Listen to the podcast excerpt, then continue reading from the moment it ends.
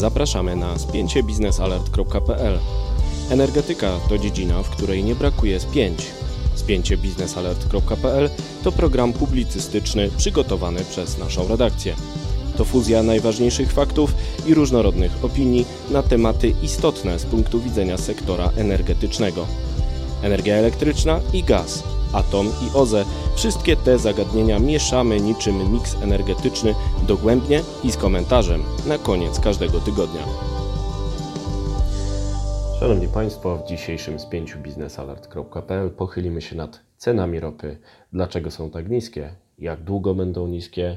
I co dalej? Z porozumieniem naftowym, o którym rozmawialiśmy już wielokrotnie w naszym podcaście. Zacznijmy od faktów. Jeżeli spojrzymy na wykres cen baryłki ropy Brent, czyli europejskiej mieszanki najbardziej popularnej w krajach Unii Europejskiej, zobaczymy, że jej cena wynosi obecnie około 32 dolarów, a przynajmniej tak było w czwartek 12 marca, gdy powstawało to nagranie. I jest to bardzo niska cena, biorąc pod uwagę, że jeszcze dwa tygodnie temu ropa Brent kosztowała ponad 50 dolarów, ale nagle straciła na wartości. Jest dużo tańsza. Jeśli spojrzymy na wykres ropy West Texas Intermediate WTI, czyli mieszanki teksańskiej, amerykańskiej, cena jest jeszcze niższa.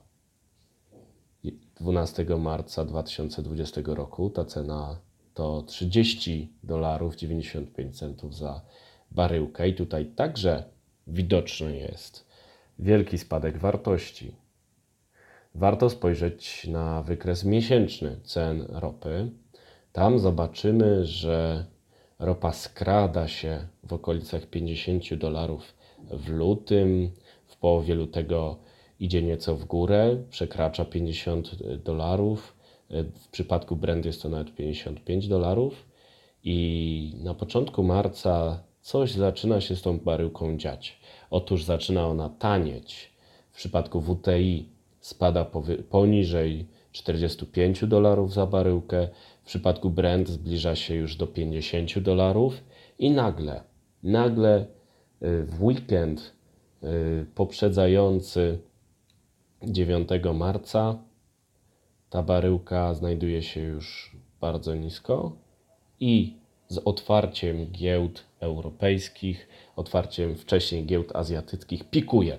Pikuje nawet o 30%, właśnie w okolice 30 dolarów za baryłkę. I jest to uderzenie e, w każdego, kto wydobywa ropę naftową. Okazuje się, że e, szok na giełdzie trwa pomimo chwilowej korekty, powrotu baryłki w okolice 35 dolarów. Na dzień dzisiejszy ta ropa jest bliżej 30 niż 40 dolarów za baryłkę. Jest tak w przypadku Brent, w przypadku WTI.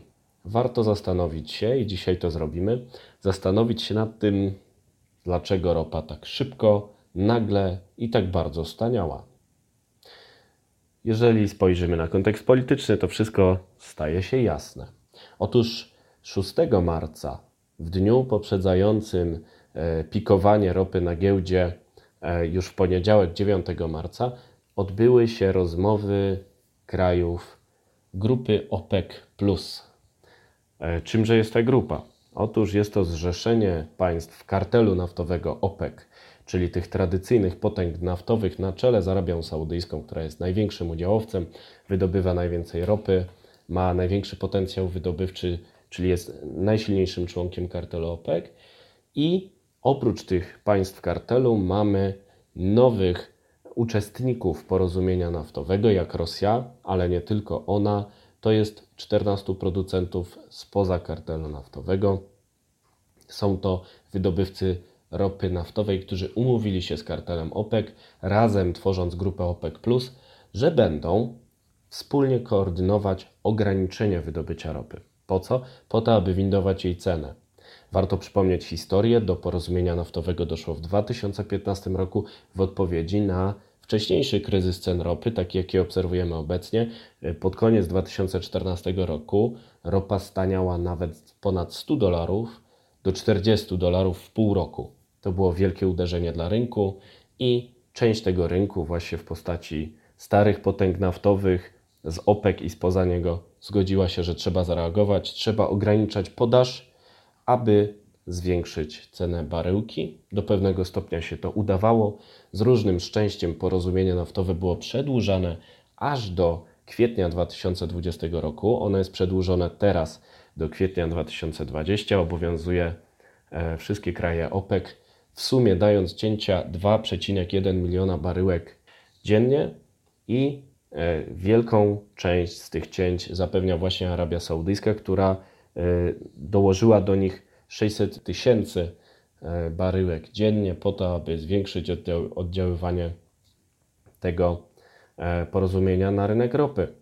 No ale co się dzieje na rynku ropy? Nie widać, żeby e, to porozumienie podwyższało znacznie ceny. One, tak jak mówiłem, w lutym może nie były tak niskie jak teraz, ale jednak były w okolicach 50 dolarów. Tymczasem Saudyjczycy w budżecie mają zapisane 80 dolarów.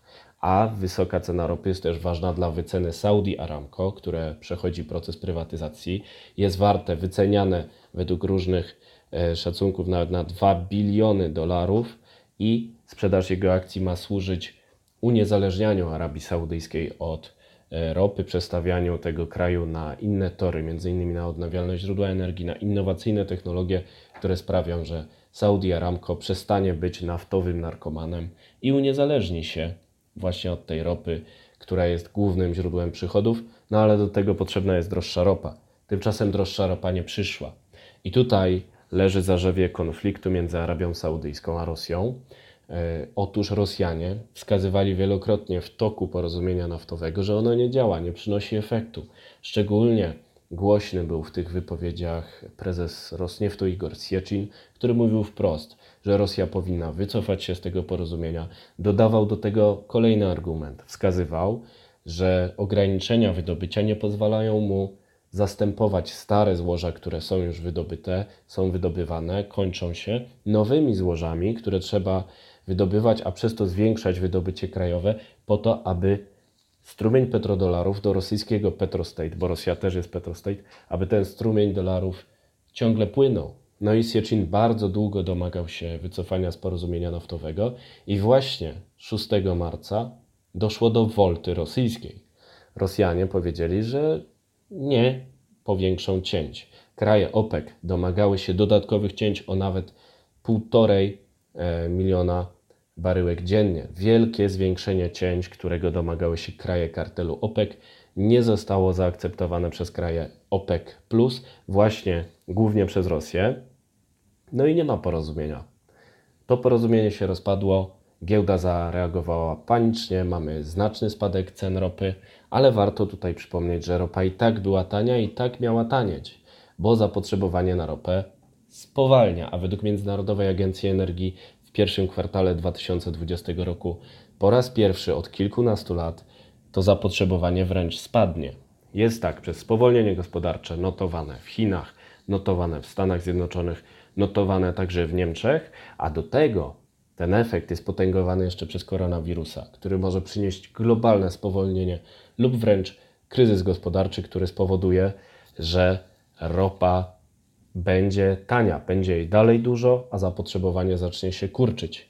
Jeszcze dołóżmy do tego kolejny e, czynnik, czyli wzrost wydobycia w Stanach Zjednoczonych. Amerykanie mogą e, w przyszłym roku eksportować już nawet ponad 12 milionów baryłek dziennie, mogą stać się największym wydobywcą ropy e, na świecie i ta podaż ropy łupkowej ze Stanów Zjednoczonych powoduje, że ta podaż powoduje, że jeśli tylko kraje kartelu naftowego OPEC, kraje OPEC, uczestnicy porozumienia wprowadzą nowe cięcia, zostaną one uzupełnione przez nową podaż e, ze Stanów Zjednoczonych, które pompują na potęgę, których nafciarze nie słuchają żadnego rządu, tylko patrzą do portfela i dalej opłaca im się wydobywać.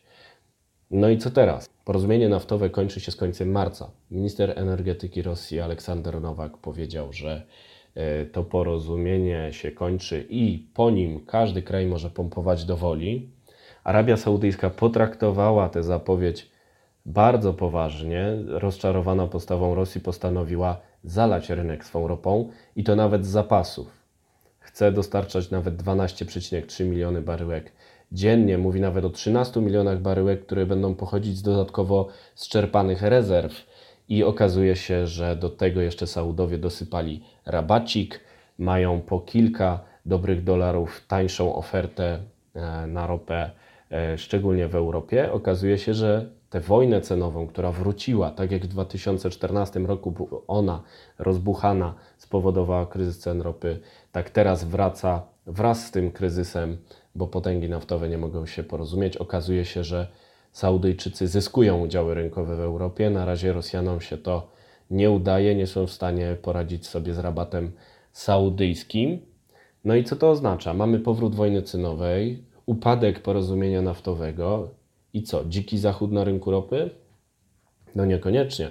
Może się okazać, że Rosja e, zaczęła, zaczęła po prostu negocjacje, zaczynając je po swojemu od wywrócenia stołu rozmów. Warto zwrócić uwagę na wcześniejsze wypowiedzi ministra energetyki Aleksandra Nowaka, którego wspomnieliśmy. On zaznaczył jeszcze przed upadkiem porozumienia naftowego, że Rosja chce przedłużenia układu, ale bez nowych cięć. Czy nie oznacza to w takim razie, że Rosjanie chcieliby e, wrócić do porozumienia naftowego, ale już na swoich warunkach? Okazją do takiego ruchu byłoby spotkanie komitetu OPEC, który zajmuje się technicznymi rozmowami na temat cięć porozumienia naftowego, e, ocenia skuteczność układu. No i takie spotkanie komitetu miało się odbyć 18 marca. 12 marca Nowak spotkał się z firmami naftowymi z Rosji, aby omówić perspektywy stabilności e, rynku ropy, w domyśle właśnie sprawę porozumienia naftowego. Rosjanie oczywiście zadeklarowali, że mogą szybko zwiększyć wydobycie o 200-300 tysięcy baryłek dziennie, ale przypomnieli, że mogą wrócić do układu. No i wszystko byłoby dobrze. Być może 18 marca strony spotkałyby się ponownie, podałyby sobie dłoń, ale nie wiadomo, czy Saudyjczycy dadzą się zaszantażować, czy pozwolą Rosjanom postawić znowu ten wywrócony stół prosto i usiądą z nimi do rozmów, wypić herbatę, bo Arabia Saudyjska póki co nie chce rozmawiać e, z Rosjanami. Centrala OPEC w Wiedniu siedziba OPEC jest miejscem spotkań także grupy OPEC, to tam się odbywa e, spotkanie Komitetu Technicznego OPEC. E, to spotkanie zaplanowane na 18 marca nie odbędzie się, a powodem jest decyzja Arabii Saudyjskiej, która powiedziała, że nie weźmie udziału w rozmowach, dając jasny sygnał Moskwie, że nie będzie teraz rozmawiać. Teraz chce pokazać Rosji, co potrafi, szczególnie na rynku europejskim.